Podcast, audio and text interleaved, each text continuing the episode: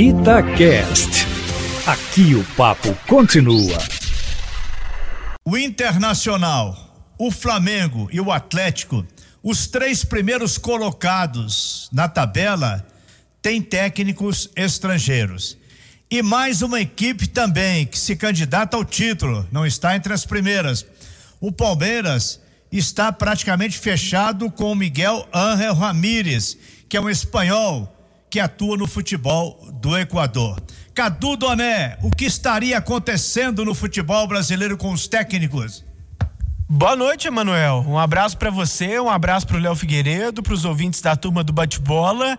Tema palpitante, gostei bastante da pauta e tem muita coisa para falar sobre esse esse tema, Emanuel. Eu só queria acrescentar uma coisa.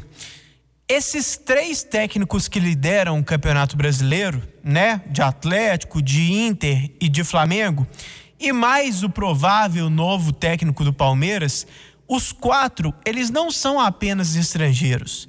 Eles são vanguardistas, eles são criativos, eles saem do lugar comum. Porque é, é sempre bom é, a gente separar e, e fugir de rótulos, porque aqui no Brasil é, técnico estrangeiro virou um rótulo por muito tempo, Léo, como se todos os estrangeiros fossem iguais e como se todos os brasileiros fossem iguais. Tem muito estrangeiro que é tão atrasado quanto boa parte dos técnicos brasileiros aqui. Então eu acho importante fazer essa ressalva. É, ontem, por exemplo, eu até mencionei muito esse aspecto que você citou, Emanuel, na jornada, que os três primeiros do Campeonato Brasileiro eram. É, estrangeiros, os três primeiros técnicos eram brasileiros, e o gancho para isso foi uma frase do Zico, que rodízio é, no, é no, na churrascaria, essas frases fortes, mas que representam muito é, como o pensamento retrógrado e anti-intelectual ainda vigora muito no futebol brasileiro. Então, assim, a minha resposta para a sua pergunta, o que teria acontecido? Eu acho que por anos e anos o futebol brasileiro e ainda há uma grande medida é, de boa parte da imprensa e boa parte do público, ah, você da imprensa e critica, eu não posso ser corporativista. A imprensa está para criticar em geral, inclusive ela mesma, inclusive se incluir nas críticas, porque quando não Exatamente. criticam, os caras falam, pô, a imprensa quando é criticada fica cheia de mimimi. Não, eu mesmo critico e acho que boa parte da imprensa tem, tem culpa nisso né? Você pega, por exemplo, em canais abertos, quando o Brasil era eliminado de Copas, você via análises, a, análises totalmente superficiais, né? O Brasil trazia o Dunga muito porque é, alguns jornalistas chegavam à conclusão que faltava era raça, faltava bater no peito. Deboche com a Bélgica. Amor, deboche com a Bélgica. Deboche com a Bélgica. Que, aliás, eu ganhei o bolão lá, só eu apostei, mas tudo bem. Duas Copas seguidas, viu, Manuel? Eu apostei 3 a 0 para a Alemanha e apostei é, na Bélgica e só eu que postei, porque a Itatiaia tá cheia de Pacheco. Mas, é, porque, é porque a seleção brasileira mexe com o coração. É, é, ô, Emanuel. Fala, res... Léo Figueiredo. Não, mas só para responder a sua pergunta, terminando aqui antes de passar para o Léo, é, é o seguinte: eu acho que por anos e anos o Brasil subestimou o papel da tática, da evolução estratégica do futebol, da evolução da ciência do futebol, ficou com aquela máxima de que o que vale é dar a bola no camisa 10 que ele resolve, que técnico não serve para nada, que quem é dá o título é o jogador. E em outros centros, esse aspecto de, de pensar o jogo foi sendo muito é, esmerado e a gente ficou para trás. A resposta básica para mim está aí. A gente pode aprofundar e colocar outros aspectos, mas a principal resposta para mim é, está nesse aspecto. A gente discute pouco o jogo no Brasil. E aí, de novo, incluindo a imprensa, a gente, a gente discute o jogo superficialmente no Brasil né? Então, acho que a resposta está por aí. Eu acho, eu acho que o Cadu está correto, viu, Emanuel? Porque é, essa parte da gente discutir o jogo, acho que no Brasil, durante muito tempo, se discutiu muito só a paixão pelo futebol, o clubismo, os resultados, mas a gente não se preocupou com a evolução que o mundo estava tendo. A gente não tem mais uma seleção que tem três, quatro camisa 10 no time.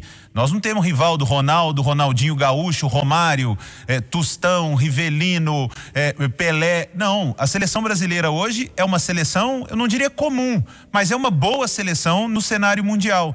Com um craque, que é o Neymar, com bons jogadores, mas que a gente precisa de evoluir. E acho que o fenômeno que aconteceu com a seleção brasileira aconteceu no futebol brasileiro muito se dependia só da individualidade do jogador. Eu tenho os melhores jogadores, então eu vou ganhar e a Europa, o restante do mundo, até para se equivaler com o poderio que a seleção brasileira tinha em termos de qualidade, eles evoluíram no jogo, no sistema de marcação, em como atacar, em como usar um elenco, em sair desse modismo que o Cadu citou bem, ah, porque o rodízio é.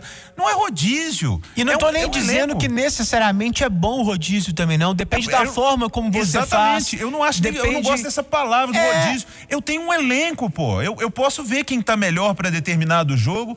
Aí, mas é porque a gente viu trabalhos é, ruins aqui e esses termos ficaram como termos ruins. É, quer ver o- o Jorge ver- Sampaoli não faz rodízio no Atlético, ele não troca o time todo É, jogo. E, não, e a outra coisa que eu citei ontem, é, são três estrangeiros, três caras que pelos padrões do torcedor e do jornalista médio brasileiro, médios brasileiros, são inven- invencionistas, tanto o Cudê quanto o Sampaoli, quanto o Domi são invencionistas pro padrão do que se O discute Domi no futebol Brasil. pra caramba lá no Não, e o Flamengo. Jesus também. Aí Também. depois o mesmo cara que dá porrada tem a cara de pau, volta atrás, finge que não nada O Domi aconteceu. agora já é ótimo. E fala que é maravilhoso.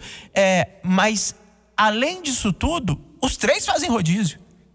Exatamente. Os três fazem rodízio e muito. E eu nem estou dizendo que necessariamente o rodízio é bom.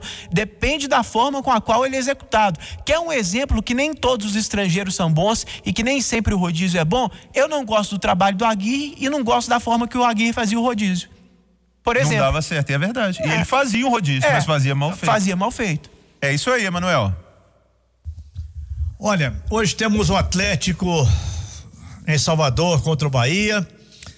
A situação do Cruzeiro. Amanhã o América. De todos, a situação mais preocupante é a do Cruzeiro. Falamos há pouco a distância que o Cruzeiro está do quarto colocado da Série B. E agora chegando o Filipão para levantar o astral, para tentar alguma coisa diferente. É possível? Como que vocês estão vendo rapidamente, porque estamos caminhando para o final do programa, essa chegada do Felipão, que vai, na minha opinião, influenciar muito mais pelo lado psicológico do que pelo lado técnico. Fala, Cadu. Concordo. É, acho também. que se, é, se o Filipão tem uma valência hoje em dia, uma qualidade, é a de ainda ser um cara que consegue lidar bem com grupos, com psicológico. Até muita gente fala, eu não posso comprovar isso porque isso é uma coisa muito de bastidores, mas muita gente fala que a parte tática dele nos últimos anos tem sido muito mais comandada pelo Paulo Turra, né? Que é o novo Murtosa. Só que é o Murtosa mais moderno. O que não é um problema, né, Cadu? Porque que- é uma comissão técnica. É, não tem problema nenhum. Se o Filipão não acompanha ou não quis acompanhar ou não, ah, ah, não, ah. né, se, não, não vou usar a palavra evoluiu, porque até seria pesado com o Filipão, mas se ele, se ele não é adepto do que tem sido feito, que ele tenha na sua comissão técnica um cara que estuda, estuda e que entrega pra ele. Faz parte do trabalho. Ô, Léo, o Alex Ferguson não dava treino no Manchester United. É, o Carlos Queiroz durante É, muito é, tempo. é, Tem, tem, é, tem várias coisas que a gente precisa derrubar. Mas concordo com você, Manuel. Acho que é muito mais uma coisa de ânimo, de. de é, o nome pesa do que necessariamente qualidade tática ou de é, mudar tecnicamente o time. Vamos ver se com essa possibilidade de poder contratar jogadores, né, Léo? O Cruzeiro reforça o elenco, porque poderia vir o Guardiola. O Cruzeiro precisa de jogador. Verdade. O time do Cruzeiro é ruim. Então, é, concordo bastante com o que você disse, Manuel. Não acho que o. E também não acho que assim. Eu acho que foi uma boa pela situação do Cruzeiro. Pelo que o Cruzeiro pode, eu acho o Filipão uma boa. Mas eu não acharia o Filipão uma boa para o Flamengo, é, para o Palmeiras, para o Atlético, para times que brigam pra, por título na Série A, não. Porque para esse nível, para mim, ele tá obsoleto. Mas como o Cruzeiro não pode escolher muito, é, eu acho que só de ser o Filipão, é melhor do que outros nomes do que estavam sendo citados aí.